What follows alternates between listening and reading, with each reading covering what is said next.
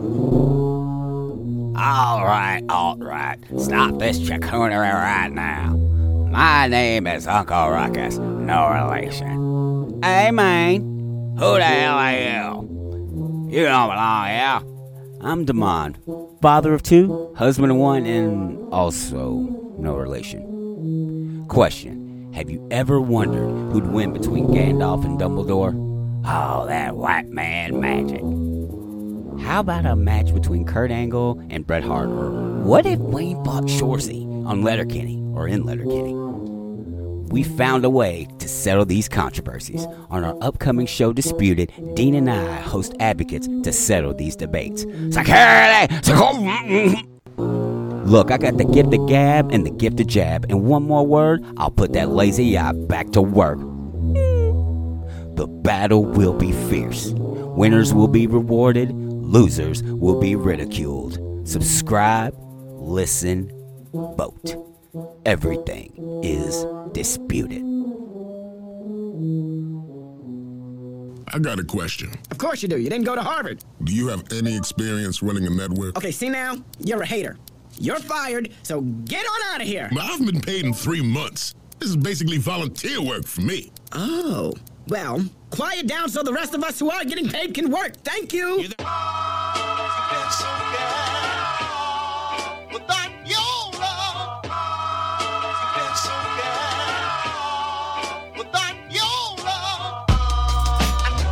It's about the love. Do it with some soul and a little love. Yeah, it's about the love. Do it with some soul and a little love. You can't make a change unless you got the love.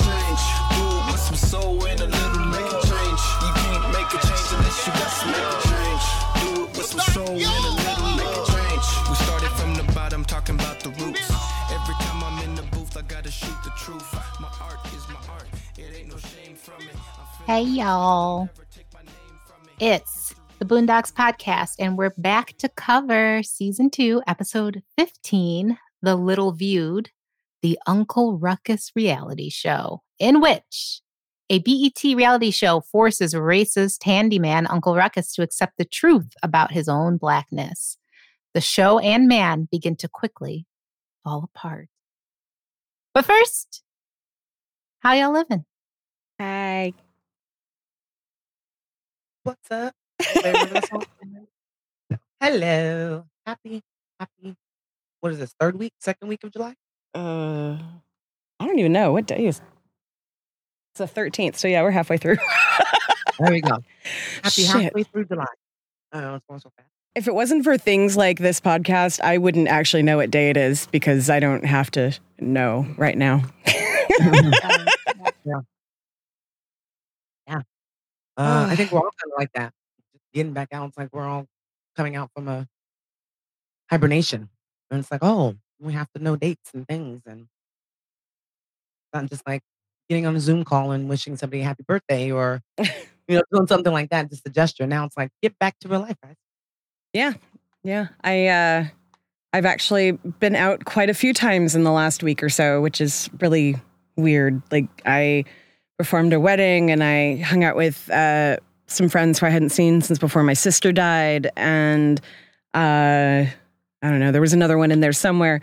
Like it was like I think it was like four days in a row. I went out and I was like, I've peopled more than I have peopled in such a long time. Mm-hmm. and it's a trip like we went to um we went to this place on was that sunday morning for breakfast that had we we had thought had been closed because of the or had, had been forced to close because of the pandemic. And it turned out that it wasn't closed and that was awesome. And it was just as busy as it used to be which was not as awesome. But we we survived eating indoors in a very crowded restaurant and the food was amazing. And I like that situation was such a um it was both uh, uh, anxiety and also it felt so good to just be in like a crowded place and not actually feel completely terrified. Um, yeah, so that's uh, that's what's new with me. What's up with you, Miss Lindsay? Oh, child, you know all I do is work. oh, we need to get you on I vacation, I really appreciate you because you do. right? Oh, I work for myself. I mean, So I you appreciate some, yourself. Right. That's right. Yeah, some agencies I work for, but I'm slowly, sadly, but slowly cutting those relationships just for my health stuff and doing me, me Well, there you go. We need you. We need our third for the podcast. So I would prefer. Uh, no. Um, that I mean, yeah, it is a lot of work when you work for yourself. Oh I was yeah. just telling uh, a gentleman who delivered some medication to me last night. Um, he was saying how he took the, you know, how he took COVID. Mhm. I normally don't do storefronts or delivery services, but it was one of those times last night. So, first of all, he was supposed to be here at eight fifteen, and I got four or five text messages going, "Oh wait, six more stops in front of you, eight more stops in front of you." so the eight fifteen ended up being ten forty five. Oh, So I had a little attitude when I went to go meet him, but yeah. you know, being that he was, you know, he was a, he's a brother. So, and he started talking to me immediately. He goes, "You you podcast, right?" And I was like, "Oh, I do." oh yes. That's me. Um, but no, then he started talking about how he took the, you know, how he took COVID and he used the time to start his own business. And I was like, you know what?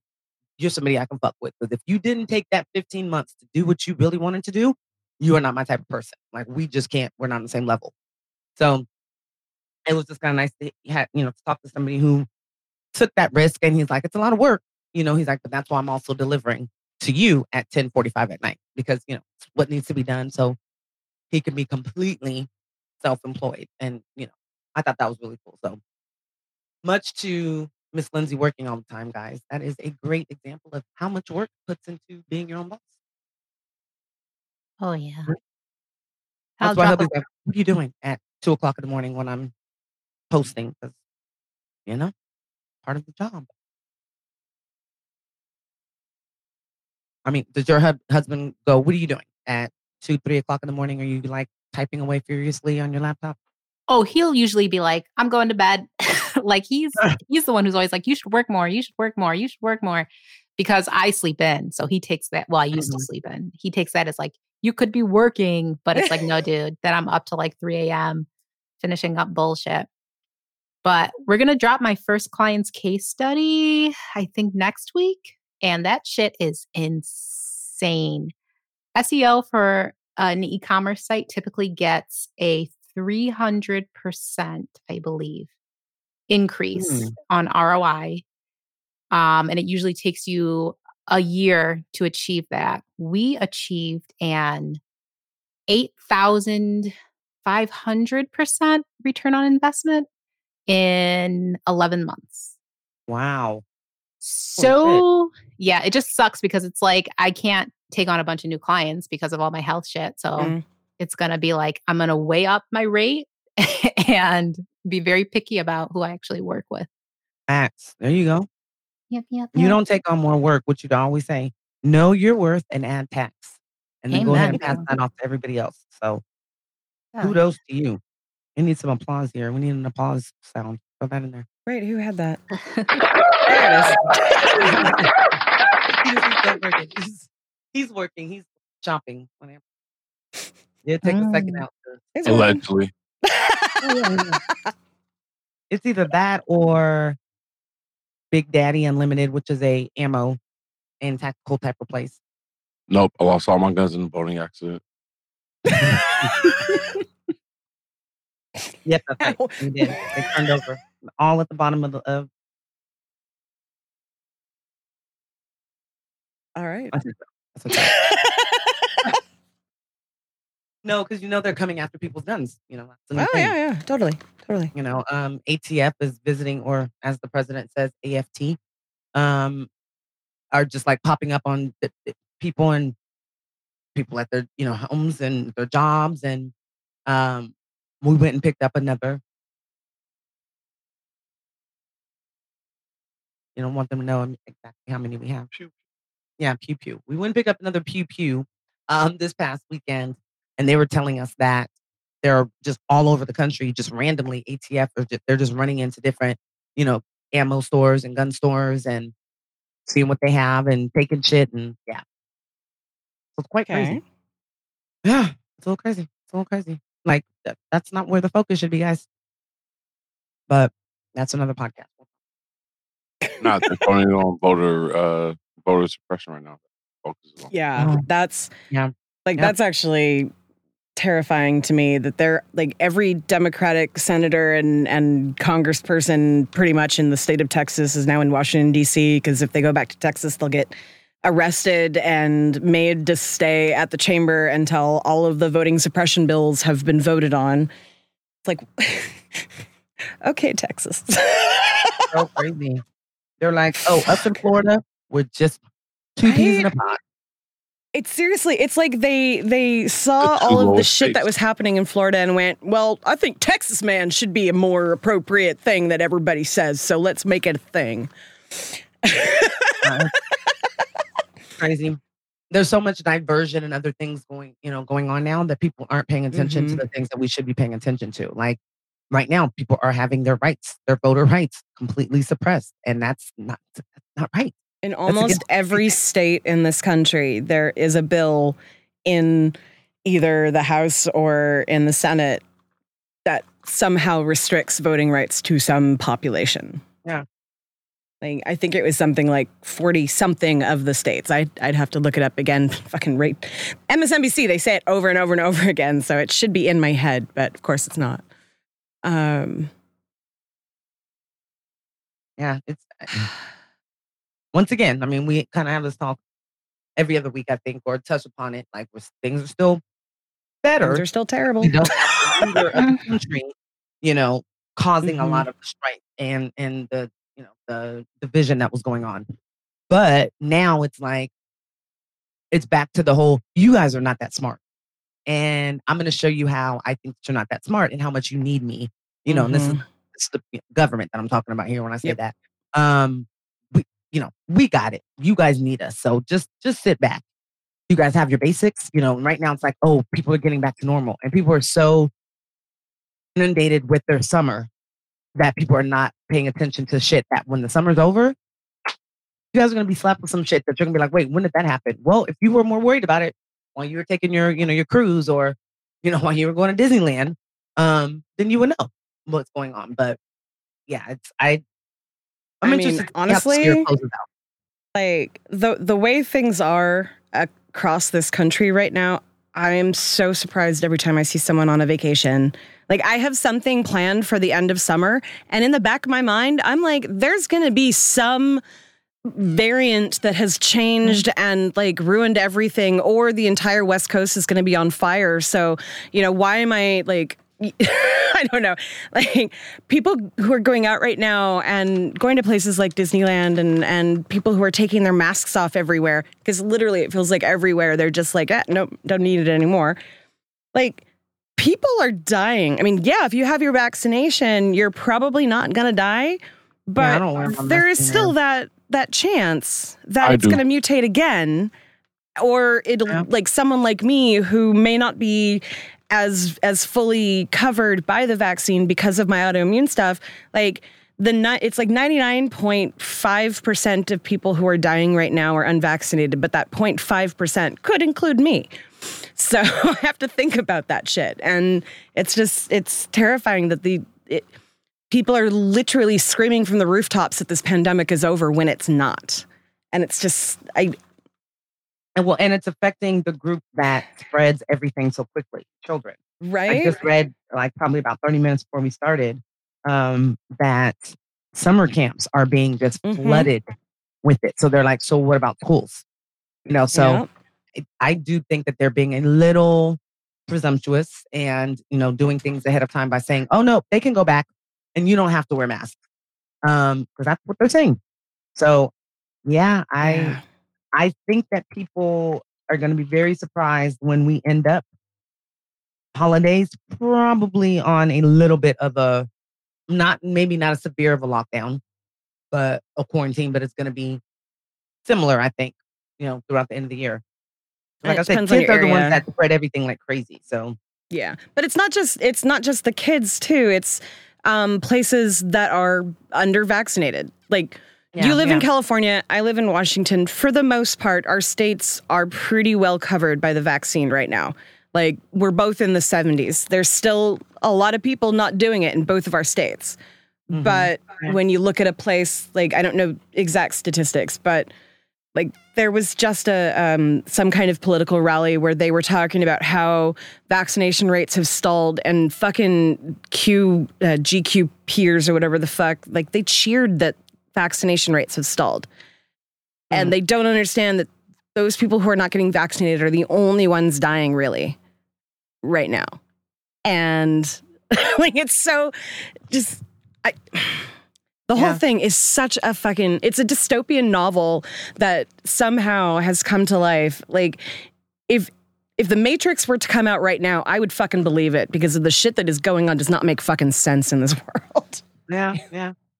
I mean, like I said, movies and things like that, like they they come from them somewhere. Mm-hmm. Like these people have these these bounce of creativity, I'll say, because it's like there's some truth in it. So should yeah, we should be a little more aware um and protective, but I'm not We're gonna not, say we, we're tired I'm not as hard headed, but there are people and overall it's- everybody's hard headed. You know, it's like people don't believe water's wet, pretty much. So Yep. Know, we'll see. We'll see. But I mean, I'm hoping that, especially my boys, are healthy and remain healthy. I mean, our 12 year old, he's you know he was able to get vaccinated. So, Mhm.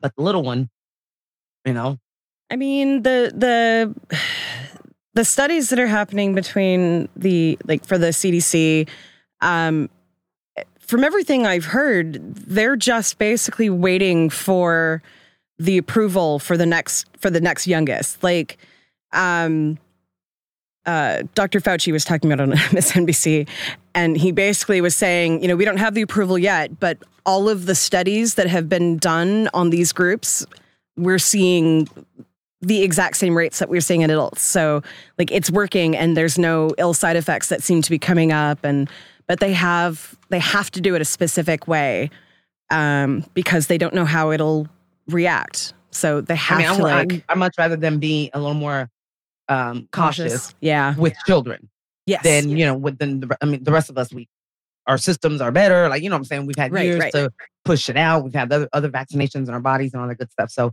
I do feel much more comfortable that they are taking more time, you know, with with that. So we shall did you, see. uh, did you hear about Tennessee though today? no, what happened? you heard Lindsay. So, um, basically, uh, the the woman at the Department of Health for that state uh, got fired because Republican pressure on her bosses uh, made them decide to pull back on all of the vaccine push, and instead of just uh, pulling back on the vaccine push for for the kids, um, they basically said they put a moratorium against all vaccine awareness campaigns in the state. So, so like you know, trying to get people to get the MMR vaccine or to the HPV vaccine, all of that you cannot you cannot educate in that in Tennessee right now uh, because like it's so fucking bizarre and this is a, a a state department of health that is listening to politicians instead of doctors. And it's amazing to me that this shit is just like and i go back to that not understanding so much of humanity. Like people are dying and you're pushing them closer to that. Mm-hmm, mm-hmm. I, And then wonder why people that have I'm not gonna say have the intelligence, but have the the desire to want to know more and to understand, you know, oh, is my government or my local officials, do they really care for me? So those that are able to look, stand back and look at this situation like we are, why wouldn't you then be like, hmm, a little disenchanted with, you know, the the political, you know, um, those in in, in office, because it it's basically they're telling you we don't give a shit. No, we don't care about you all. Um, we don't even want you to be educated enough to make a decision on your own. Mhm. You know, so when people go, why don't you trust government or, or politicians? Well, that's why. That's one of the very good reasons why. Yeah. Yeah. I don't know, girl. When I'm living in a, you know, just holler at me when I'm living in the bunker. I mean, I know that we're moving to a place that has very similar politics as the city we're living in now, but the community is so much um, more familiar with each other than it is here in Seattle.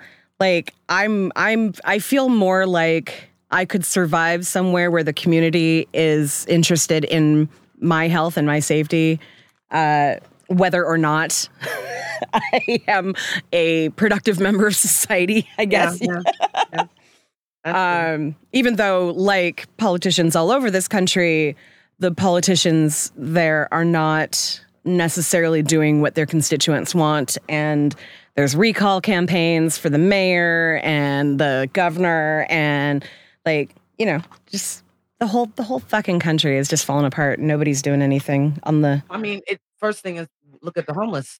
You know, Yeah. look at that situation. So that's telling you Right. right there how much they actually care. right, right. There's people living on the freeway. So, mm-hmm.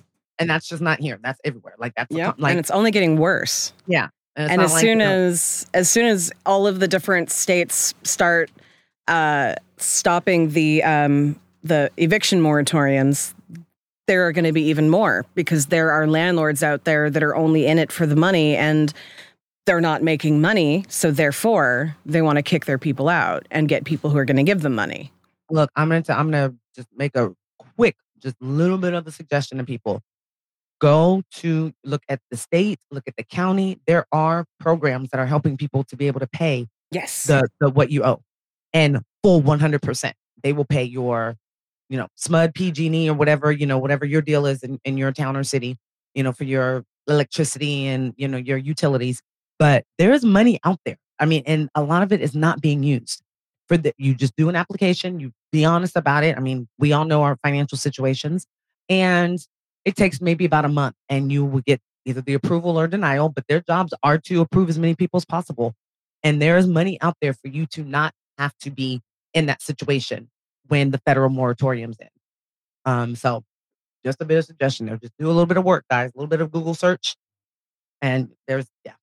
So there is hope to, you know, to stave that off. But being that they allowed people to get into that situation during the pandemic, I don't know. We'll see. Yeah, I, We'll I don't have faith in any kind of government that's like, oh, we're sorry that we didn't do anything for the last year and a half to make sure that you stayed alive. But now that you are alive and you're about to be kicked out of your house, I guess we could help you.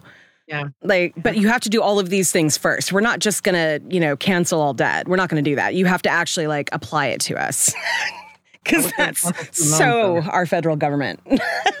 I mean, what Joe Biden can do that would just make me somewhat, somewhat pleased with him. Get rid of student loan debt. Like just get, just stop it. Just get rid of it. Just get, you know. Because I'm gonna tell you right now, I'm not in a big hurry. I don't care when I'm done with school. Like you guys can send me my bills in six months. I've I, okay. There's all kind of things that would put off me paying the 600 700 dollars that you want me to pay per month. Um, yeah, yeah. I'm not. I, I'm not too worried about it, but you could definitely help to kind of kickstart, know, our our economy by at least taking some hundred twenty thousand dollar debts that people have to educate themselves away. I don't have quite that much. if the go- so there have been there were studies that basically showed if the government uh, canceled fifty thousand in debt across the board, no matter who you are, when it came to student debt, fifty thousand across the board, the amount of families that would be lifted out of debt just by not having to make that payment every month was like astronomical and that's why that was such a push was the 50,000 because they had done studies on that. Um, so, but that's even like like me. I don't quite have fifty thousand, but I probably will by the time I'm done with all the degree that I'm in right now, or or maybe whatever I get after that. But like, there are student debt being relieved is suicide prevention. Housing is suicide prevention. Um, getting air conditioners to people in in places that don't have air conditioning when there's about to be a heat wave that's suicide and death prevention. You know, um, I haven't seen Washington's numbers, but Oregon put out the numbers of people who were found alone who had died during the heat. Uh, simply like they they just they didn't have air conditionings and they lived alone, and they just died. And every single person who died lived alone, didn't have an air conditioner, or was homeless. Yeah, It's- sometimes I think, are they trying to eradicate some? Are they trying to get the population down some? They're like, oh, we're going to have this many more in the next, you know, 50 years. So let's go ahead and Mhm. get rid of some of these ones that I've already, we've used them. They're used up. But like, I feel like sometimes that's what they're saying without saying it, obviously. Yeah. It Um, it feels like a like climate change is somehow a form of eugenics because they're not um, they're purposely ignoring the things that will save human life as the climate changes as well. Yeah. So it's like a survival of the fittest, but we're going to make sure that the fittest are ones with the most money, not who's actually the fittest, Mhm. just who can afford to survive. Yep.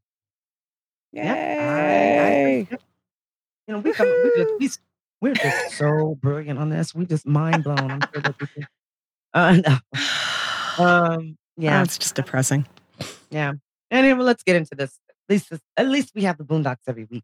Right, right. Before we get into it, though, I did want to say that our lovely producer Dean uh, is starting with uh, with our regular uh, substitute guest uh, Demond. They're they're going to be starting a new podcast soon. It's called Disputed. Um, I believe that the promo is going to be at some point during this episode played, but I'm guessing it'll be cut in after. so you probably have already heard that if you're out there listening. Uh, but yeah, if you uh, you should go and, and join their social media so you can see all the stuff that's coming out with that because that looks really fun. Uh, and you'll you will definitely recognize other guests that show up on that show for sure. More So- content creating. I love it. Right? I know. I'm excited for it. I want to find out about the the Uncle Uncle Phil versus Cliff Huxtable one. Like that's the one that I'm ready to listen to. Yeah. Really good. Yeah. job. Um, I like the I like the idea behind it, the concept. So Yeah. kudos to you, sir.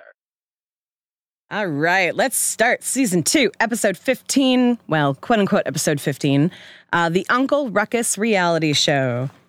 So, this is part two from last week. Um, and basically, it starts right uh, in that BET office um, with the uh, fictional uh, president of entertainment, Wedgie Rudlin, uh, not at all um, related to Reggie Hudlin, not at all, not at all.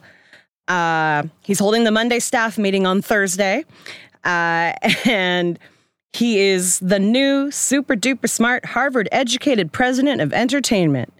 After asking staff me- staff members why he was hired, he says that it's to take BET in a new direction. Um, he fires a board member, uh, tells the staff to make the Uncle Ruckus reality TV show happen. Uh, now, our our opener into this episode was kind of that firing of that staff member, where it was just kind of ridiculousness of, uh, you know, he has been paid in three months. Well, fine, then you're a volunteer. Then sit down. you know, just like shh, shush your mouth. the rest of us that are working. Um, one thing that I was actually, I, this first few minutes is really interesting to me because there are so many real things thrown in there. Like negative elevation is a real concept taught at Harvard Business School about embracing being at the bottom because the only place the only place you have to go from there is up. Had no idea that was a real thing. I thought it was a joke. But uh, oh, and also uh, in this scene, um, Wedgie uh, shows them a comic for for Black Panther and talks about doing a TV series for it. Now, in reality, uh, Reggie Hudlin wrote a comic Black Panther that came out in 2005, and there was a BET TV series in 2010. 2010. I had no idea, but I don't watch BET, so. Um, so even more, just basically showing, even though at the time of this episode the TV series hadn't happened yet, that McGruder knew inside information on this particular person uh, that he was skewering in this. yeah, we as watching this, um, Hubby started researching him. I didn't, I didn't know, I didn't realize, I didn't put the two and two together. He's done so much. Like I was like, oh Mm, my god, I saw his name on this, on this, on this. So it's funny because look, Aaron McGruder is saying something. Okay, so Mhm. I tend to believe that this part of that some of this is very true, and of course it's probably exaggerated, but it's funny that you were. It appears to me that you were standing in the way of another young black man who was, you know, maybe a little Huey-ish, we'll say, um, for real, and you were kind of knocking his hustle, like you were trying to stop his creativity. Um, and regardless of that, Aaron McGruder was like, "No, I'm gonna blow up anyway." And here I am. And now I'm going to go ahead and do an episode about you. Um, so it's funny because it makes me think that he did definitely have a lot to do with getting these episodes blocked in the first place Mhm. because of all the shit that he's done in Hollywood. Like he's been a lot. I mean, and not just black entertainment, but across the board. He's done a lot of production, a lot of creating and stuff. So yeah, yeah, him and his brother. Uh, yeah, because I mean, we were watching it. Hubby kept reading like his his whole freaking resume, and I was like, "Holy shit!" I never never even put two and two together like that. So, yeah, it's pretty crazy. yeah, I Um, definitely didn't know. And I was when I was looking it up, I was like, I seriously thought that maybe he was alluding to something, like hinting at something, but it was full on blatant. Uh, Yeah, yeah. it's just Totally. like, um, like right down to the point where, um, like Dean uh, pointed it out on the uh, in our little trivia that the BET animation executive that gets uh, killed in um, a scene in a minute is actually Aaron McGruder in that character. So Wow. being being killed by Wedgie or by Leevil uh, and her minions. When we get to oh my gosh, right? I didn't know that one either. crazy. That's I mean, yeah. When I mean when I was watching, I was like, "Oh, they did him dirty. He got a lot to say." Right. A to say. Oh, okay.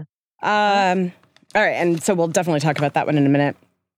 So, at his home, Uncle Ruckus is, sho- is shown chronicling his life uh, and where his day typically starts at 4:45 a.m., which is 12 hours before most Black people get up.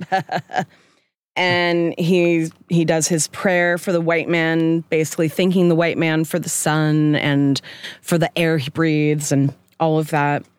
Um, he he tells his whole story about not being black and suffering from revitiligo, which is, you know, the opposite of that thing Michael Jackson had. Uh, we see him applying an ointment composed of bleach and sulfur.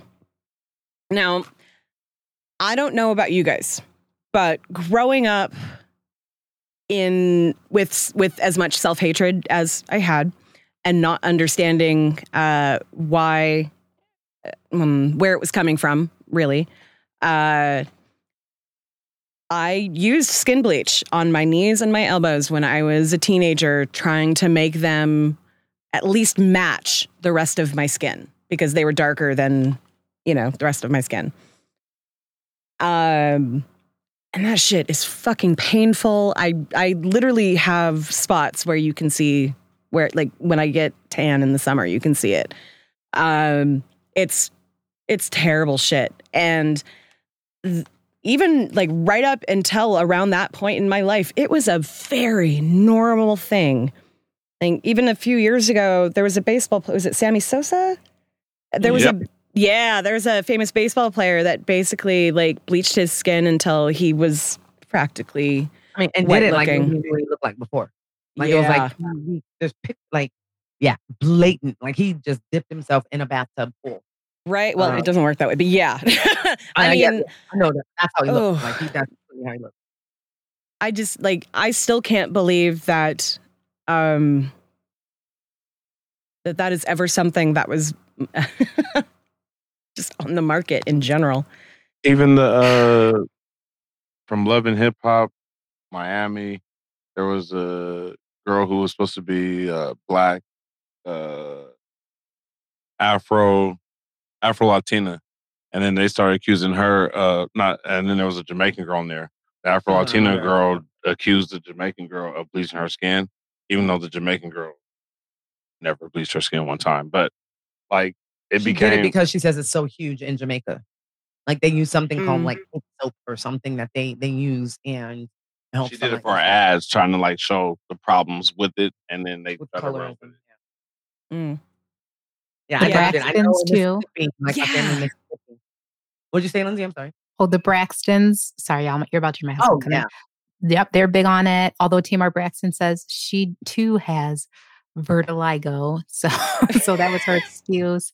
I Um, can I can understand it with vitiligo because you're trying to blend what is really a um, very dramatic change in skin tone for most people who have it. Is that what Winnie Harlow Um, has?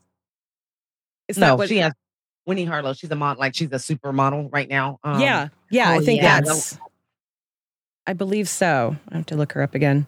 one in the commercial where she's like, "Why stand out, or why blend in when I can stand out?" And so Yes. she's putting on like the opposite of concealer of her skin. t- Yeah, okay. Mm-hmm. Uh, she's. be- I mean, first of all, it's Michael Jackson told us like, whether he had it or not, but it shouldn't be such a big surprise. Like for her to be able to be, you know, like people act like she's like a one arm, one leg, one eye freaking supermodel. You know, like Yeah. it's like guys, it's something that we should know about and she can't control, and that doesn't take away from her beauty. Um, but it is, I think it's awesome that she has been able to, you know, be a success in industry where they care so much about your appearance. I mean, it's all about your appearance. Right. Right. Um, the fact that that skin bleaching has been so normalized that we finally have someone who is shown naturally with vitiligo and we're and you know society in general is like, "Oh, wow, I guess you can be beautiful with that." Like that's that's a whole thing that hopefully will change um future for, you know, kids. Uh other countries though, like it's really bad. Especially countries where the US or, you know, Great Britain were the colonizers. You know, you say it was big in, in Jamaica. That makes complete sense to me. And most of the Caribbean is very heavily influ- influenced by the US. So, um, Sammy Sosa is from uh, Island too, originally. yeah, see there. Yeah, that's probably where it came from more than just being in the US, but the countries that emulate us, I guess. Is that a good way to put that? Yeah.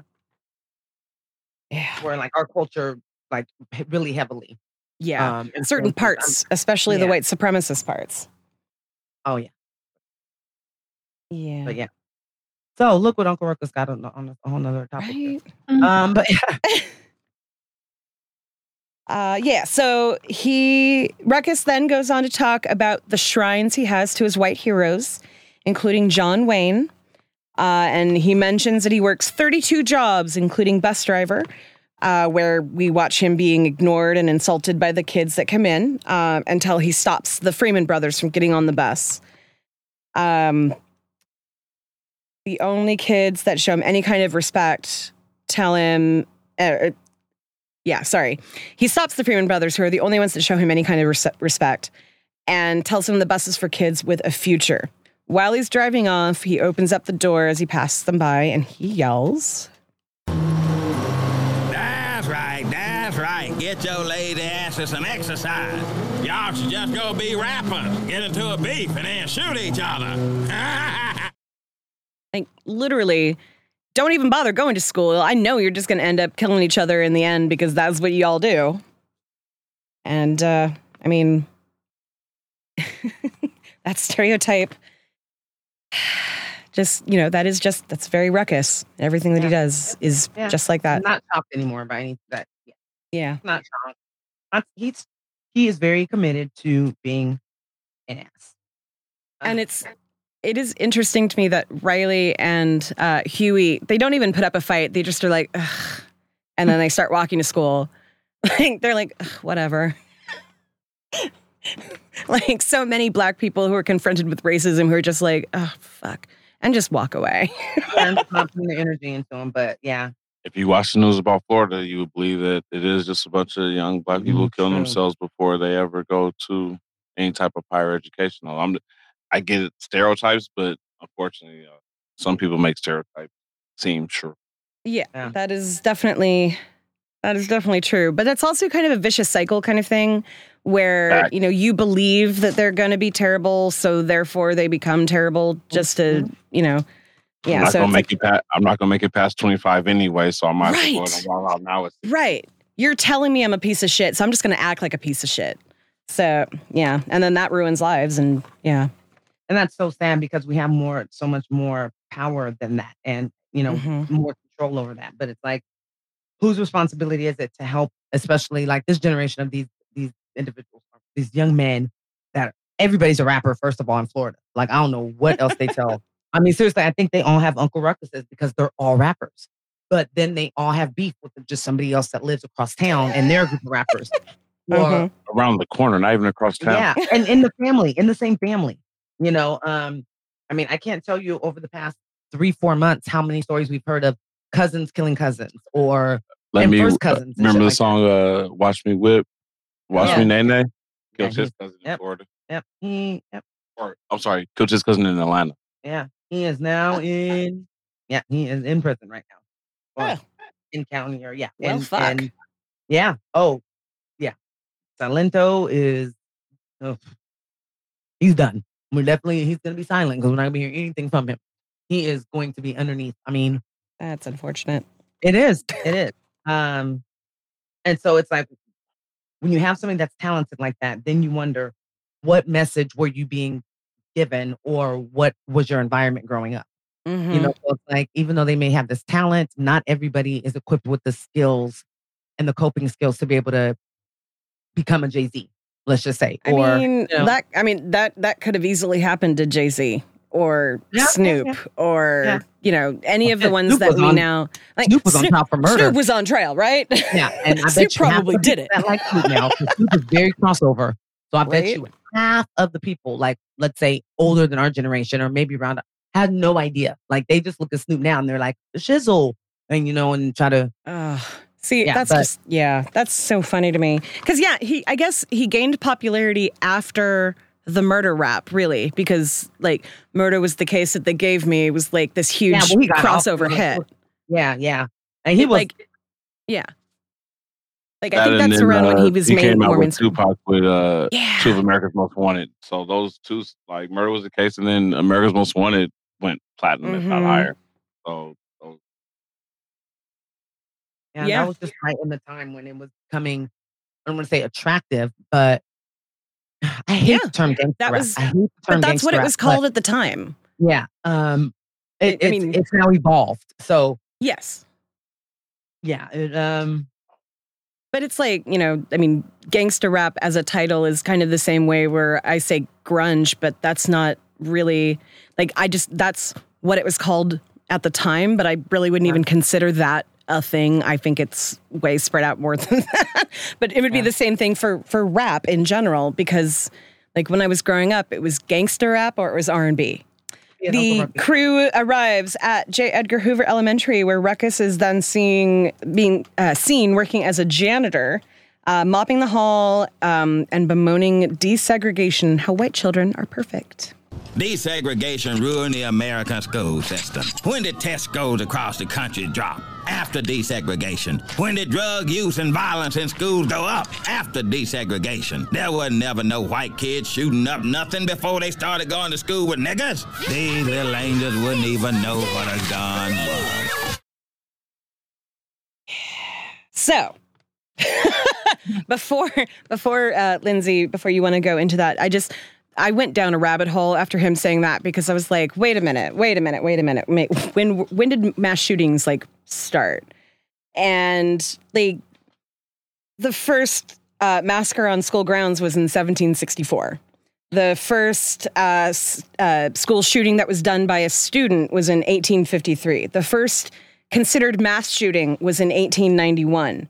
Um, there were so many instances because I just went through the Wikipedia, basically looking at um, school sh- uh, school shootings, and there were probably 100 150 of ones where a teacher got killed because she refused a lover or um, a, stu- uh, a student got killed because the man that was grooming her couldn't have her when she was fucking 10 years old.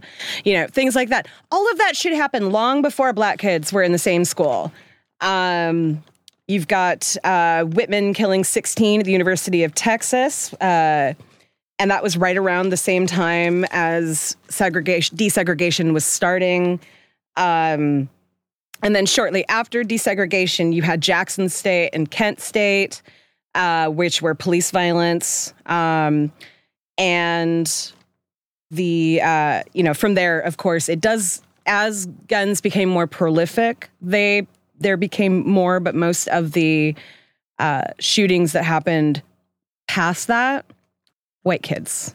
So even in places that are notorious, like the statistics for kids bringing guns to school in like the 80s and 90s was, you know, off the charts in certain areas. But gun violence in schools did not increase in those times when more guns were found, which I found really interesting. So, so anyway, that was the the rabbit hole that I went down that I wanted to talk about because their school shootings did not go up because black kids started going with white kids. Thank you. I mean, it seemed like after like Lean on Me came out, then all black kids were like, "Let's take guns to school." like I feel like really, I mean, yeah, it yeah, was. that'd be right. That's around the same time, we all wanted a Joe Clark, so or something. I don't know what they thought. Like, right? no, that was it. Or maybe now you guys are actually And then you had focusing on uh. Dangerous Minds. That was the other Oh, one. yeah. They were, that's like the bookend of the white savior or the the teacher savior for the the black the bad kids. Uh, what was the other one um, with the Hispanic teacher? Yeah, Stand and Deliver. And that was a true story though. Like that one was Oh, awesome. yeah. That was a true story. Well, so was the uh, That was- so was that the one with Morgan Mexicans Freeman. saving Mexicans too. Yes, but the one with Morgan Freeman was also based on a true Yeah, story. Yeah. Uh, Lean on Me. Black saving blacks. Yeah, Dangerous Yeah. Minds, very staple in uh in our Still me remember in our uh, cinematic history, but not really. yep. I I I was that so- was a soundtrack that I very much enjoyed. I'll put it that way. The movie itself was just like at the time it was really cool. But looking back, you're like, oh God, that is so white savior syndrome. It's just so terribly obvious and like it's so gross that it has to be this white woman that saves everybody. And I like the movie because of Coolio, so I'm oh with you. my dude, when Hit okay. for myself when that song comes on, Mm. I want to jump out of whatever wherever we are. I want to just jump out of my skin because they act like it is the best song. I, in the I need to tell you just mentioned Coolio. I have to tell a real quick Coolio story. So, um, like 10 years ago when I was heavy duty into roller derby still and going to the convention every year and working the convention, Coolio was at the hotel at the same time we were. And so, um, to to put it nicely, uh, um, several people know what Coolio is like in the bedroom, um, but he still has those. He had two fucking like his hair looked exactly the same, but there's only like two of them left up there. We just saw him in like an He interview, barely has- like, he isn't on trying hard to keep Vice or something like that, and he still has them, but they're now all gray. But it's just the two little Oh, sticking up. Yeah, Where are they the now? two sticking. Where are they now? Yeah. Um, if he don't leave that shit, okay. He looks like when somebody is trying to make a newborn baby who has just a little bit of hair, but you were trying to make her have a ponytail, a little ponytail. That's what he looks like. Like if you don't, his forehead is like a seven head because of the, the lack of hair that he has right now. And, he- and you just you're just not helping. Just go bald because you're making he's making his head look bigger. Right, Um, right. But wow, there's people know about Coolio's prowess and Yeah, yeah. Yeah. Uh, anyway, back to uh, so Lindsay. I know that you had something you wanted to say about this clip. Oh no, I just think Ruckus is hilarious and funny because if everyone knows that uh, school shootings are more often car- mass school shootings anyway are Yes. more often carried out by white people. No shade, white people, but y'all got to own that Mhm. one. Right? Don't bring that shit over Right. here.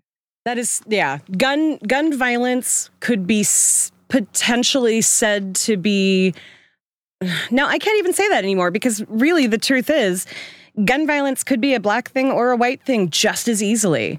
Like the gun Yeah. culture in for white people and the gun culture for black people are really not all that different. It's just different music. Like and it's not even that because rap is the biggest genre because of white kids. Yeah, yeah, mean, that is very honest. true. Black parents don't give the kids money to go pay, pay $100 to go to the concert, you know, to go see Travis Scott. Black parents do not give their kids X, Y, and Z to be able to go and buy the Travis Scott meal at McDonald's. Like it's just that just Mm. not how it is. So who's the one that's making them so big? Um, and especially now, especially now that you find your music through SoundCloud or through you know a streaming app, it's so much easier, you know, for the genre to continue to grow. but for parents to be disconnected, I mean, we we Mm. realized that when the mom was like, "Oh, he wears his dungarees," in the one episode. Yeah. Of you know, I know they got the dungarees and the CDs or whatever she was saying. Like that's how I feel like that's how parents are connected with the horrible music. I'm sorry, I may say I'm old, but good lord, the music is horrible. Um, but yeah, it's it's like Lindsay said, Uncle Ruckus is. I mean, just absurdly, just make me laugh wrong. Uh, yeah, it's so delusional. I mean, I think, and deep down, I feel like he knows it. And I, I won't jump ahead because there was one thing that I do that I did want to talk about from this episode, but there's like a moment of clarity, I think. Mm, for yeah, him. definitely Um, talk so about yeah. that. Yeah, yeah, yeah. So All right. foreshadowing. I'm just foreshadowing that. right. All right. In our next clip, uh, Ruckus has some thoughts on philosophy. You think Aristotle turned to Achilles and said, Hey, let's create a fraternity and jump up and down barking like dogs? First of all, why did you use those two? Right. I Oh, yeah. mean, they, they, they don't really go together. Uh, Omega Psi Phi. That's what the reference. Well, I know who he's talking about, but I'm saying, why would you say Aristotle? Why would Aristotle and Plato be talking about it? Like, Well, why see, would they be? That's why It's Aristotle- because was Achilles is one of the bigger fraternities, so it's just more that people know who the purple and gold are, and they jump over, they be barking. No, Well, I think I think what Ruckus Ruckus just named two two names that sounded because they're not two philosophers. Aristotle, yes, but Achilles was a Greek. Uh, I don't know. It's a story, Hero of the legend. potentially Yeah. potentially a real human, but like not a philosopher by any means. So, and also Achilles was gay about. as fuck. connected So Greek, Greek. But did you Oh, guys learn about the Zeno? I think it's Zeno uh, paradox. When did you take philosophy at all in college? I took a Yep. class of philosophy, and but I hated it. Yeah, I only took one class when I went back to school, like for graphic design. Mm. And this is where I went in a rabbit's hole because I really sat here like Googling the shit because it got me thinking. And I was like, wait a minute, wait a minute. Let me make sure I got this shit right. So the Zeno paradox was this old school belief before that the Greeks had a concept of zero that or like finite and convergent and divergent numbers. My husband could explain this shit better to you, but whatever. So basically the paradox said that a turtle challenged Achilles to a race, um, saying that Achilles would never beat him because every time, oh, the turtle starts the race with a head start. If Achilles lets him have a head start, Achilles can never beat the turtle because every time the turtle gets further ahead, I'm sorry, I'm saying it horrible. Every time Achilles catches up to the turtle, the turtle will move further ahead. Um, what's the term? Sorry, guys, I'm I've been working all day. When you like uh It's all break good. down a number smaller and smaller, an infinite number of, yeah. of increments. Yes. So the logic is that if they race for infinity, that Ach- Achilles can never catch the slow ass turtle. And of course, to us, that's just stupid. It doesn't make sense. It's like, Oh. what are you talking about? But like the trick of it is that, from a philosophy standpoint, is that if you put that paradox into the earthly world that we live in, yeah, it doesn't make any fucking sense. But if it, the race were to go on for infinity and have no concept of time, etc., then it's true or it can be true. So then, That's where the tortoise and the hare comes from. Right. hmm damn makes sense. See, I didn't even put that to, together, and that's the much more obvious reference. But um, so how I started thinking of it and why I started googling it and going down that rabbit's hole is now put it in terms of race. Like, even if you give, you know, how people always say, "Oh, black people, we got to do better, we got to move up," da da da da da. Black people will never catch up to white people in terms of progress. Again, mm-hmm. take the mathematics out of it, take the laws of physics out of it. And now we're talking about a concept which is then kind of, you know, not bound by any um, finite metrics or anything. It's because, like, the rules, they will always change the rules. So no matter how Black people, quote unquote, catch up, you will never be equal to your white or honestly not just white your lighter skinned minorities Mhm. because that's the way that's the way it goes i don't know that's where I my mind they- went with I this and they totally do as much as they can to to keep that. So let's say Yep. that the gap was being closed, like we're right on the heels.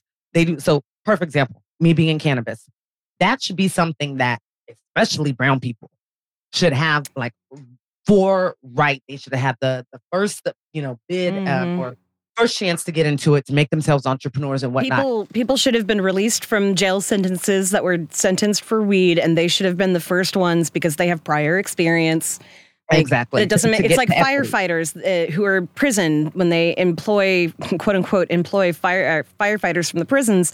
When they leave prison, they aren't eligible to take those skills that they learned fighting fires as a prisoner because you can't be a firefighter Yeah, with a prison record. It's like yeah, like the, yeah, you taught them fire camp and used them, you know, and, and gave them a skill, but a skill that they can't use outside. So same thing within the cannabis industry, they're doing everything they fucking can to once again not allow us to have the the opportunity to even the play, you know, to even the the scales. Um, so yeah, that it, absolutely, Lindsay. I like what you say that 'cause it's a sad reality, but within that, there's so many things that we can still do to continue to make that Yeah. you know, to, to make that stride. Like, don't just give up. You know, we we can't that. Right. No, absolutely. Like they say that paradox was solved with the invention of the number zero, or like with the realization that you can do mathematic formulas to calculate infinite integers. But like to me, in terms of like, okay, let's apply it to race. Yeah, you can solve it by don't let these people define whatever your measure of success is. That I know people, I like on LinkedIn, I changed my LinkedIn, y'all. Like it says like social justice and comedy podcaster. And then. SEO is now secondary. Yeah, right. I don't give a fuck. Go authentic or go the fuck home. Right. Um, and like that's why I'm out here always saying, like, yep, I just am who I am. I'm not code switching. I don't do this, I don't do that. Because I'm not measuring myself. No shade to all you wonderful white people out there. I am not measuring myself by standards of white or whiteness. I'm not going to I'm not going to always talk like this, you guys. I'm not going to do this client call voice with people. I am going to say the N word if we're not in a meeting setting. And that's because I don't own the business world. So I'm still going to give out your respect in that Mhm. realm. But when I'm not in a corporate situation, oh, it's nigga time for Lindsay. I'm sorry. that's what it is. And that's how it's going to be. Stop letting these people determine what success is for you, whether it's the way you talk, how you style your hair, all this kind of bullshit. Do what the fuck you want. That's me with my uh, with f words. Like I'm not I'm not around my my uh, uh, the kids that I work with. I have the worst. the, the kids that I work with, I would rival them on the amount of swearing that I do when I'm not with them. I mean, fuck is like a period or like an exclamation. It is. Right. I mean, come on. It's a It's word that like can be used as a noun, a verb, Yes, or an yes, yes. adjective. Come on. Same thing. You know, it's kind of like the whole. If you're if you're from California, you know this whole people from South you know, South California or SoCal. They don't say hella. So as soon as you say hella, they're like, "Oh, you're from NorCal." Oh my god, I And say hella up get what it here. they don't get what it means. I'm like, how do you not get what it means? What does it sound like? Like it's everything. It's a lot. It's it just like yeah, it's everything. It's hella. Come on. So just like fuck, um, just like nigga. I told my friend he is a 60 year old Australian um, white man, and we were at the campsite, and good lord, these these privileged ones, these women, um, were just doing not too much, but for much, like so much. All right, I'm gonna break it out, so much. And I looked at my friend. I said, "Go get your white niggas over there. Go get your." white niggas." and he was like, "Wait, wait, wait, wait. I'm confused." I was like, "No, no, no. You heard me right. Go get them white niggas." over there." Because, like it was same thing. So same thing. Always gonna say it. It's gonna be. If you know me, you know me, and you love me, and you're gonna take it just how I give it. So Mhm, mhm. I'm right there with I'm right there with you, girl. Yes. Uh, I I don't want to um, forget that for a second there, y'all you wanted to talk about black fraternities. Oh, MJ and uh, Hubby. I don't. Hubby, I don't. Hubby, had anything to say. Ah, okay. Well, all I was saying was that he when he did the uh jumping and barking around about dogs and everything. There's one for there's one black fraternity that actually does that. That's only really Mm. the the Q dogs.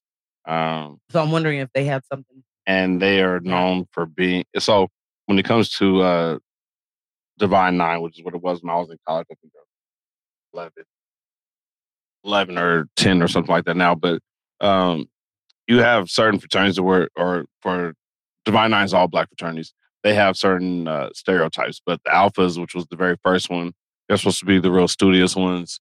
Uh, the Kappas, which was second one, I think I'm not a Divine Nine, so I don't really care. But um, the Kappas were the He's in a fraternity, guys, but just not a divine. who cares? um, not their fraternity they're trash. I, But, I uh, the Kappas probably are the pretty boys. They go around and dance. The Sigmas nobody really cares about, but then the Qs they're like always the ones that are at a party and they're jumping around and like they want to be the center party and they're barking and their calls a, a bark and stuff like that. So that was a reference to the Q dogs and especially with them probably being in like Atlanta, they're seeing all of those fraternities out there. We don't really see them in California, but in the South you see them more. Yeah, I, I feel like I need to reach out to my cousins and find out what fraternities they were in because I have at least two that I know went to Grambling State University, which is um, an H uh, an uh, HBCU. HBCU, and they will still Um, be in it. So only people that are used to being a fraternity, uh, respectfully, are white people or people that are part of a white That fraternity. that. No, but I, oh, I Uh, used to. I was in one in college, but any In the that's in the ethnic fraternity, it's like, Mexican, okay. black, or uh, inter- uh, I mean, they I, I see. I'm looking at a picture right now from May 1st where he was hanging out with frat brothers. so, Oh. and he's Yeah. he's like probably 38, 39. They have letters on or The- yeah, they're and they're doing the hand sign thing. I don't know what all the stuff is.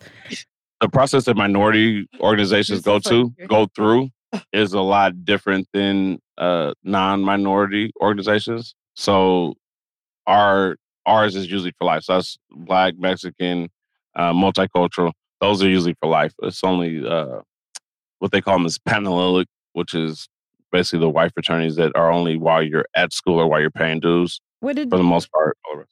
Okay, sorry, I, I got caught in something. What were you saying about Q? There was a Q, the Omega. Okay, that's what my the my cousin's in. Omega Psi Phi. Oh, okay. Yeah, so if you guys if you go to ever go to a party with him and a bunch of his fraternity brothers, they're gonna jump around like they like don't know how to All sit right. still, and they'll be barking all around. All right, Uh, I know a little more Shaq about my cousin now. Yeah, Shaq is a fake Q, so that's why he puts it up. Uh, the they'll put up the sign where they look like uh, JJ from Dynamite, so you know they're Yeah. really like Yes, yeah, where their hands kind like, of. how am I gonna ang- I can't do it, but they do like Yeah, this yeah. angle thing. Uh-huh. yeah, that's exactly it. Yeah. Um, that's interesting because being that everything in these couple episodes were definitely subs at, you know, Reg- Reginald and other people that work there. I'm wondering if, um, um, yeah, I was wondering if they were. I mean, he went to Harvard though. I don't think they would be. He, they're not at Harvard, right? No. Reginald. Hudlin. Speaking of Harvard, that was Cornel West was today, wasn't it? Yes. Yeah. I was just going to ask if you guys heard about that. That is yeah, where he got denied tenure, so he's like, "Nah, I'm out." Yeah. and I could have sworn he already had tenure. I Like thought when he they did told me, too. I like, I I, know, thought he already right? had tenure. I mean, he's Cornel West. Right? That's Like, actually exactly what I saw it. I was like, fucking Cornel West, you are just asking for war right now, aren't you? and I mean, he gave. I'm sure he gave his, you know, regular resignation letter, but then he wouldn't put that shit on Twitter. Like, he did, yeah. like, I haven't read it yet, but Oh. I saw I saw an article about it and I hadn't read it yet. yeah, that that was shocking to me. I was like, whoa, like that's part of the news today. Other remind me to say something about the uh, spelling bee championship. Oh, yeah. Yeah. Last thing I- I would probably say that based off of that episode, uh, either McGruder or whoever or McGregor, or whoever you know, what I'm um, or whoever helped write that episode, they either wanted to be a Q and didn't make it, or they pledged Q and dropped. Yeah. That's that's why he threw the shade at him is because It I was mean- very specific. and then he used Uncle Ruckus to do it. Like, I, Mhm. this, is, this, let me write this in here for him. No, um, out out of all the orange, there's literally only one. It's just the Qs that do that. There's only one. Yeah, but yeah. So there's there's a whole lot of Easter eggs. yeah. Right? Oh yeah. Let's, way uh, you want to look at it in these episodes. But Let's listen to the next clip and see if we can think of some more. Uh, so Ruckus has opinions on how hygienic white people are. How you doing this fine day, sir? May I say your dookie smells like sparkling ice water with a twist of lime. See, that's why he don't have to wash his hands neither.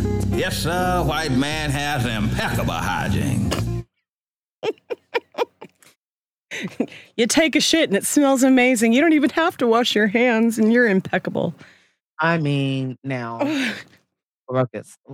Like there's so true there's always so much times- worship, but uh, I mean, in black households, you heard a lot, and people that are listening, please don't take offense to this, but it's been known and it's been said that you know white people smell like wet dogs sometimes, and it is. I'm sorry, like I'm not. I didn't. Respectfully. Yeah, respectfully. Uh-huh. Um, yeah, but I'm just saying like that. So it's funny that that was said too, because I think that's kind of a, a said thing. Sometime in black households, um, your mom may say, "You smell, smell like a wet dog coming here smelling like white people after you've been outside playing all day." Um, other than you smell like all outside. Those were like two things that you commonly heard. So, um, for Uncle Ruckus to say that, it's like, come on. There was this whole thing that came out on Twitter that they don't wash their legs in the shower. oh my god, And right? you- I was like, why are you guys admitting that? What do you mean you just stand there? It just all runs down. Like, what? Do you, what? Um, I'm just gonna pour soapy water over my body and I'm gonna assume it Yeah. cleans it. Yeah. No And you know- wonder a girl doesn't want to suck your dick. all right. why your legs always yeah. Hey, look, my it out there as Listen, well. My son is halfway. Li- so- Listen, that's probably the cleanest part on our bodies. Well, the penis, yes, that is true. That I'm sure has been very well cleaned in the shower, and that's why they think their legs are clean because of all the soap. Now, Dean, did you? I mean, you weren't part of that whole guilty party, right? That you wash you wash your legs in the shower. I hope. Right? Or I have somebody do it. Okay. yeah, That's yeah, good. That's yeah, a good yeah. answer. That's a very good answer. Anything you wanted to add, Linz? Oh no, I just picked it because it is exactly an example of like that earlier integer conversation. Like Mm-hmm. people who are racist will just make up bullshit about you because you're black or call out things about you because you're black and then let a white person do it. And it's like, damn, that's amazing, James. Do it again. Yep. you rap? I mean, don't get me wrong, because Eminem's fire. But let's just say, um, that absolutely would be something that Ruckus like. Oh, you you little nigglet rappers, blah blah blah. blah. Whoa, Eminem. Now I that like that Eminem. that is Yeah. a musician. As a poet. yeah. because, like, Oh my gosh, definitely. probably, Oh, yeah. Laureate Marshall Mathers. All right. Um, okay, so we are at after school. Ruckus approaches his approaches his approach.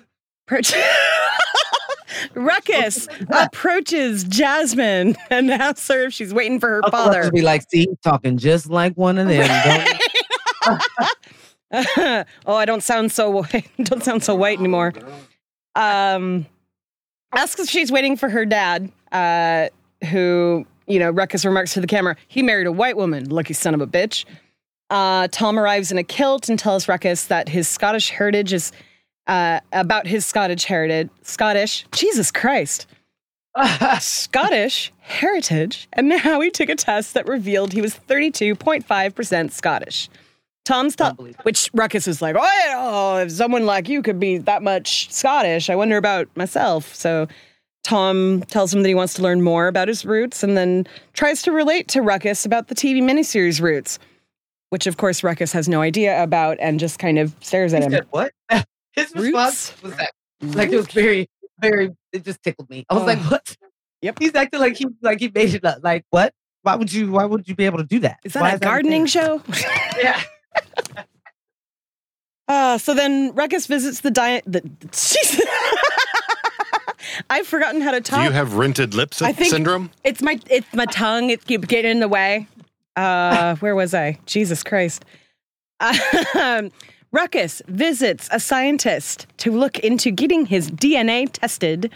Uh, because you know he he just he he looks don't don't pay attention to this outside rapper you know it's I it's reverse vitiligo you know opposite of Michael Jackson I'm really I'm as white as they come his favorite movies were Gone with the Wind and Notting Hill which just cracks me up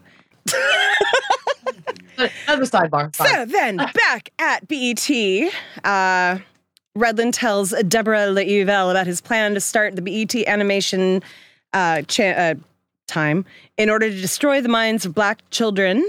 Um, a board member shows Leevil his creation, Super Cyborg Mandingo Man. Uh, this board member is uh, based on Aaron McGruder.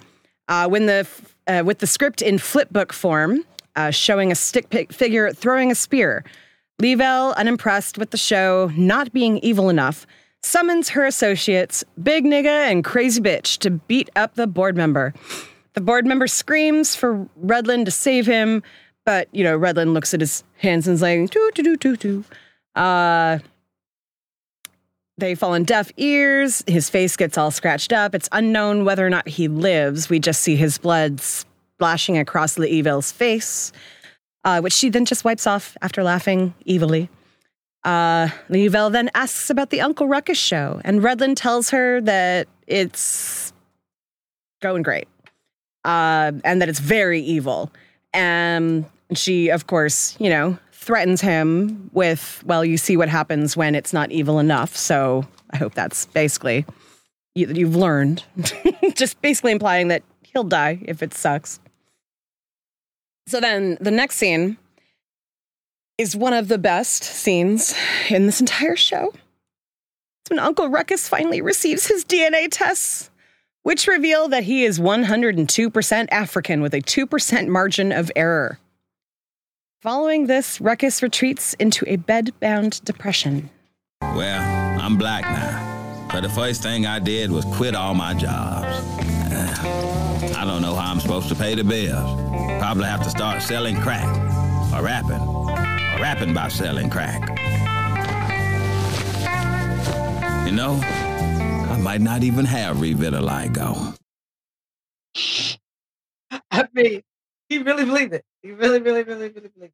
Well, Uh, you know, if you tell a lie enough times, you definitely start to believe it. So, yeah, he just, I mean, that uh, put him in a depression. Like he was in a deep funk state. Like he just, that was the worst news that, first of all, if I would have been the DNA person, I wouldn't have like tested his DNA at all.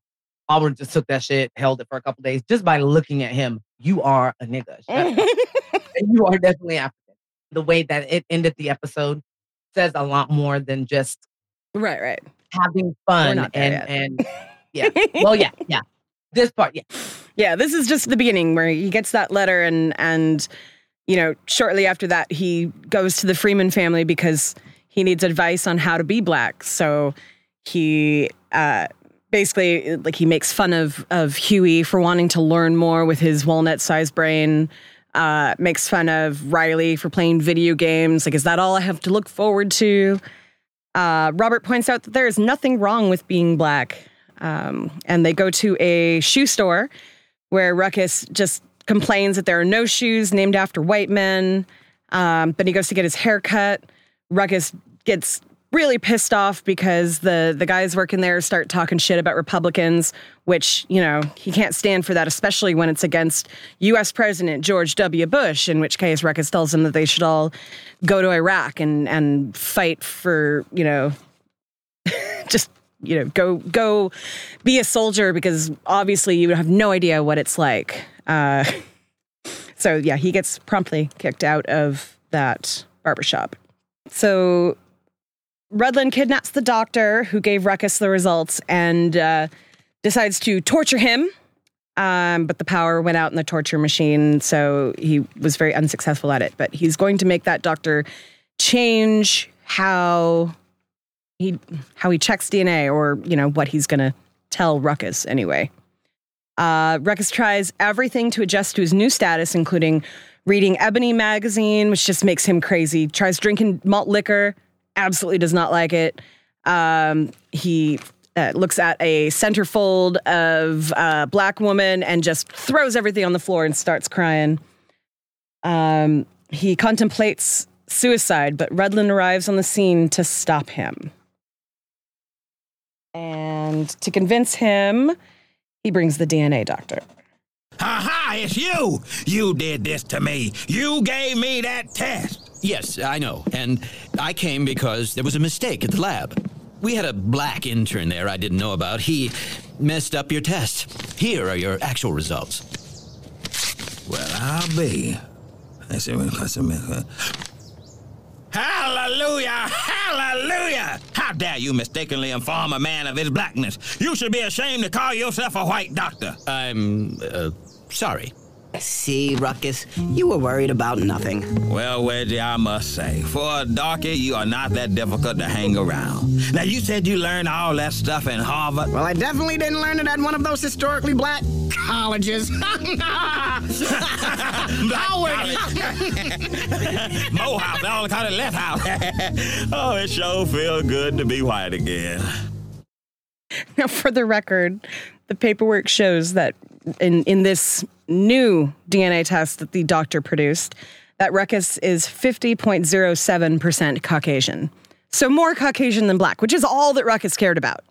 So at the end of the episode, Ruckus is shown as a crossing guard and states that he has a lot more sympathy for colored folks. Huey and Riley walk past Ruckus and he assures them that it's safe to cross.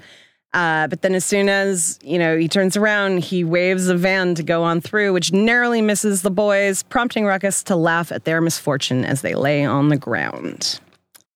So, has Ruckus actually learned anything? nope. Nope. Well, that was a, that was a just a horrible dream to him. I mean, it was a nightmare. Right? That time, you know, he had to try to be black. But he woke up and then realized, no, no, no, I am more than half white. I mean, right? Uh, but yeah, it the, the whole episode, like I said, it it took its time to kind of throw its shade, you know, at, at his time, at McGruder's time, you know, working with the others, I'll say. Um, but it also kind of brought it all full circle with you know using Uncle Ruckus as the center Mm-hmm. of the example of what was so wrong about BT, but what's so wrong about some part of Black America, um, or what the thoughts are. I'm sorry, the perception about what's wrong with Black America. Uh, any final thoughts about this episode before we move on? Or anything else that you wanted to bring up that hadn't gotten discussed yet? Nothing. Sorry, trying to get get the cat out of the room. no worries. All right then. Dean? Welcome to Stupid White People Questions. You mean I'm gonna stay this color?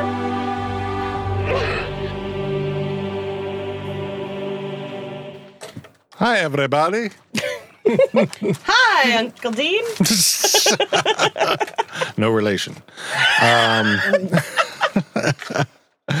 all right. Well, uh, I was, you know, uh, like I was on the TikTok and uh, and and uh, looking through my list of stupid white people questions that folks have gotten on there, and a, our friend uh, Shakur Collins on TikTok said uh, that they got the question: If you don't wash your hair every day, does that mean you don't take showers? So, and it's for us white folks, it's just we don't wash our legs. So, I mean, apparently. Yeah. Where the idea will come from, huh? So, yeah. So this one could be approached from a couple of different angles. Um, I don't have what is thought of as black hair, but I also have really bad depression that sometimes manifests in exa- not being able to take care of myself. Um, and having to have like reminders to take showers and stuff like that. So I'm not a good person to answer this question. If I washed my hair every day, it would just be a frizzy mess.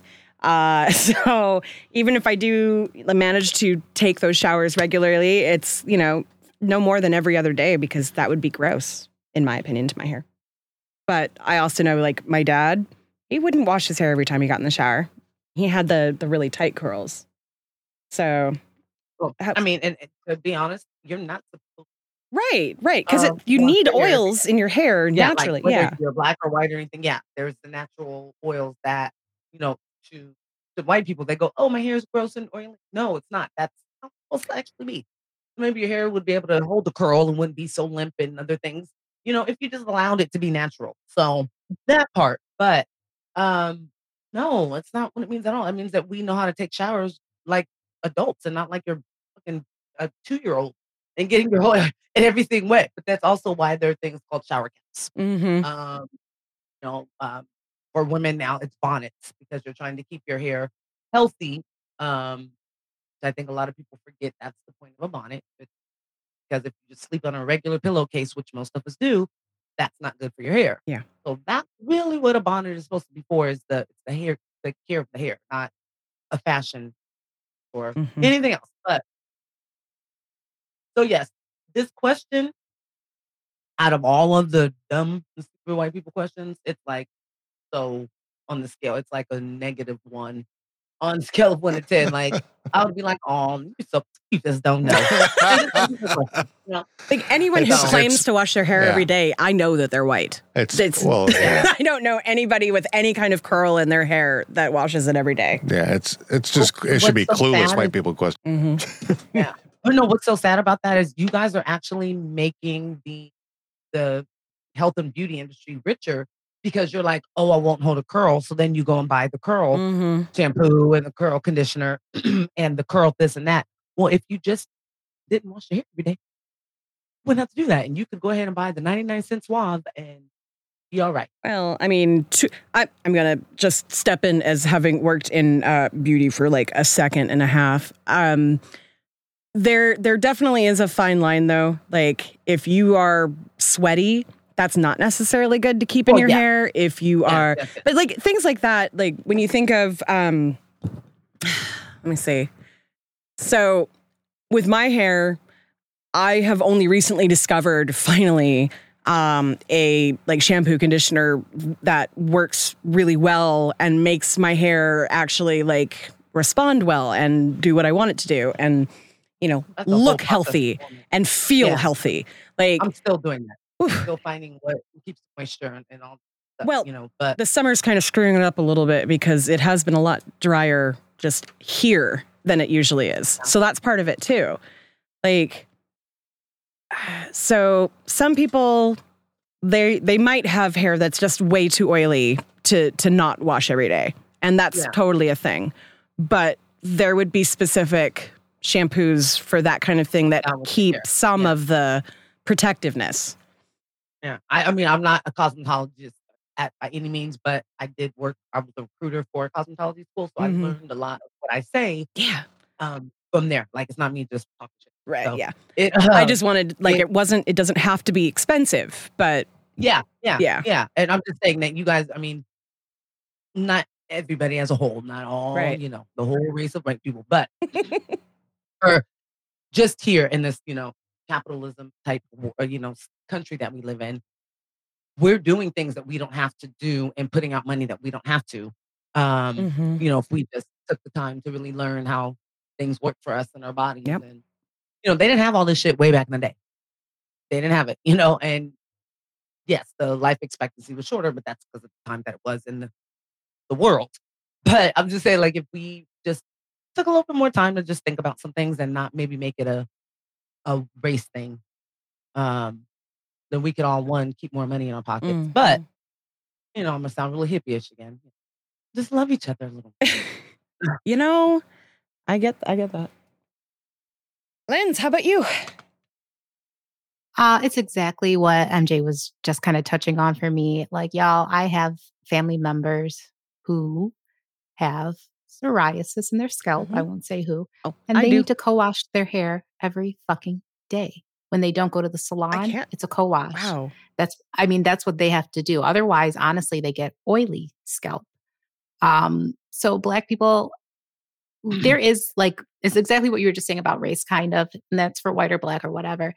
Um, it is such a Russian roulette of genes and characteristics of your hair, your skin color, your eye color, et cetera, et Mhm. cetera, that you can absolutely be a black person who has to wash your hair every day. It is rare, but they exist. Mhm. Um, and again, there's people who who wash it, which you probably shouldn't do. I don't know how that could be possible, but I'm sure someone's out there, and I don't want to offend you if you are. And there are people who co-wash, and like again, my family member who has uh, probably, I would say, for a hair, honestly. But again, they have that, you know, no, sh- I should don't want to say white characteristic, but they have that white characteristic of getting their hair oily. If they don't wash their hair, I would say twice a week. Mhm. Um, and, and that probably does have something to do with the fact that a large portion of my family uh, has a lot of uh, the swirl going on. but even still, you're still black. You're still black. So Right. Like, One- don't even don't even bring race into this bullshit. Everyone washes their hair when their body dictate. Well, everyone should wash their hair based on the schedule that is based that is you know designed for your hair type. Long story Yeah. short, me, I can I can go two three weeks without washing. Oh shit! my Yeah, hair. I could go two weeks with. I I really should take more showers than that, but I could definitely go two weeks without washing my hair, depending on the time of year. Like in the winter time, uh, yeah, totally, hundred percent. Summertime, if I'm sweating at all, it's probably way more often. Yeah, But I mean, if it comes to a point where you're smelly and all that other shit, you're being like Mhm. a cabbage. I mean, not a cabbage. but Where are the other one? when I used to smoke Garbage. cigarettes, You're like a garbage pail kid. yeah, Then you know. Then it becomes a larger problem, and you know. Then let's have a conversation as adults about your hygiene. yeah. But When I used to smoke cigarettes and thing- smell that on my hair, that would make me like. But now that I don't do that, I can still smell my shampoo like three, four days later. My hair doesn't Yeah. need to be cleaned if I can still smell the soap on it. So Yeah, yeah. Yeah, it's uh, but definitely cigarettes. When you stop Mm. smoking, you're like, wow, did I smell like that? Like you smell in your clothes and room and shit like that. Yeah, I well, I never smoked in the house, but when I stopped, I mean, I was more of a social. But when I stopped, I was like, oh my god, is that really? And I thought I was looking cute at the club or somewhere else, smelling like this. Like that is not look. Yeah. Other than that, guys, hey, it's the hygiene thing. yeah. yeah, Not- do what not do what your body person there. dictates. Don't do what beauty standards dictate. Mhm. But if there was an award for the least offensive, you know, question, they would win. For the least offensive white people question, yeah, that's a, I, I, I would agree with that one. That's not really offensive. Okay. Maybe we should give them a, a little ribbon. All right. Any final thoughts? Anything coming up you want to promote or talk about? Special events happening end of July. No. No. no, no. no, um, hubby's like talking to me, like mouthing things. She's bad at promoting. So again, M- Menage with the Mary Jane Maven podcast can now also be found on Full Spark Radio. So please go ahead and check us out there. Like, follow, subscribe. Thank you. And Linz, you, you want to promote yours? Well, I don't got shit going on, y'all. no talking trash right now? No, we're doing it. There'll be a new episode out, I think, tomorrow. But yeah, we're we're on the slow roll. All right. Well, uh, make sure you check out, uh, let's see, uh, Disputed when it comes uh, eventually. the promo is out, so you can hear like what it's going to be about. Um, and yeah, I guess. Uh, all right, my friends. Uh, well, then I guess I will. We will see you all next week. Love and light to everybody. Bye. Don't take this the wrong way, but I need you to get the hell up out of here.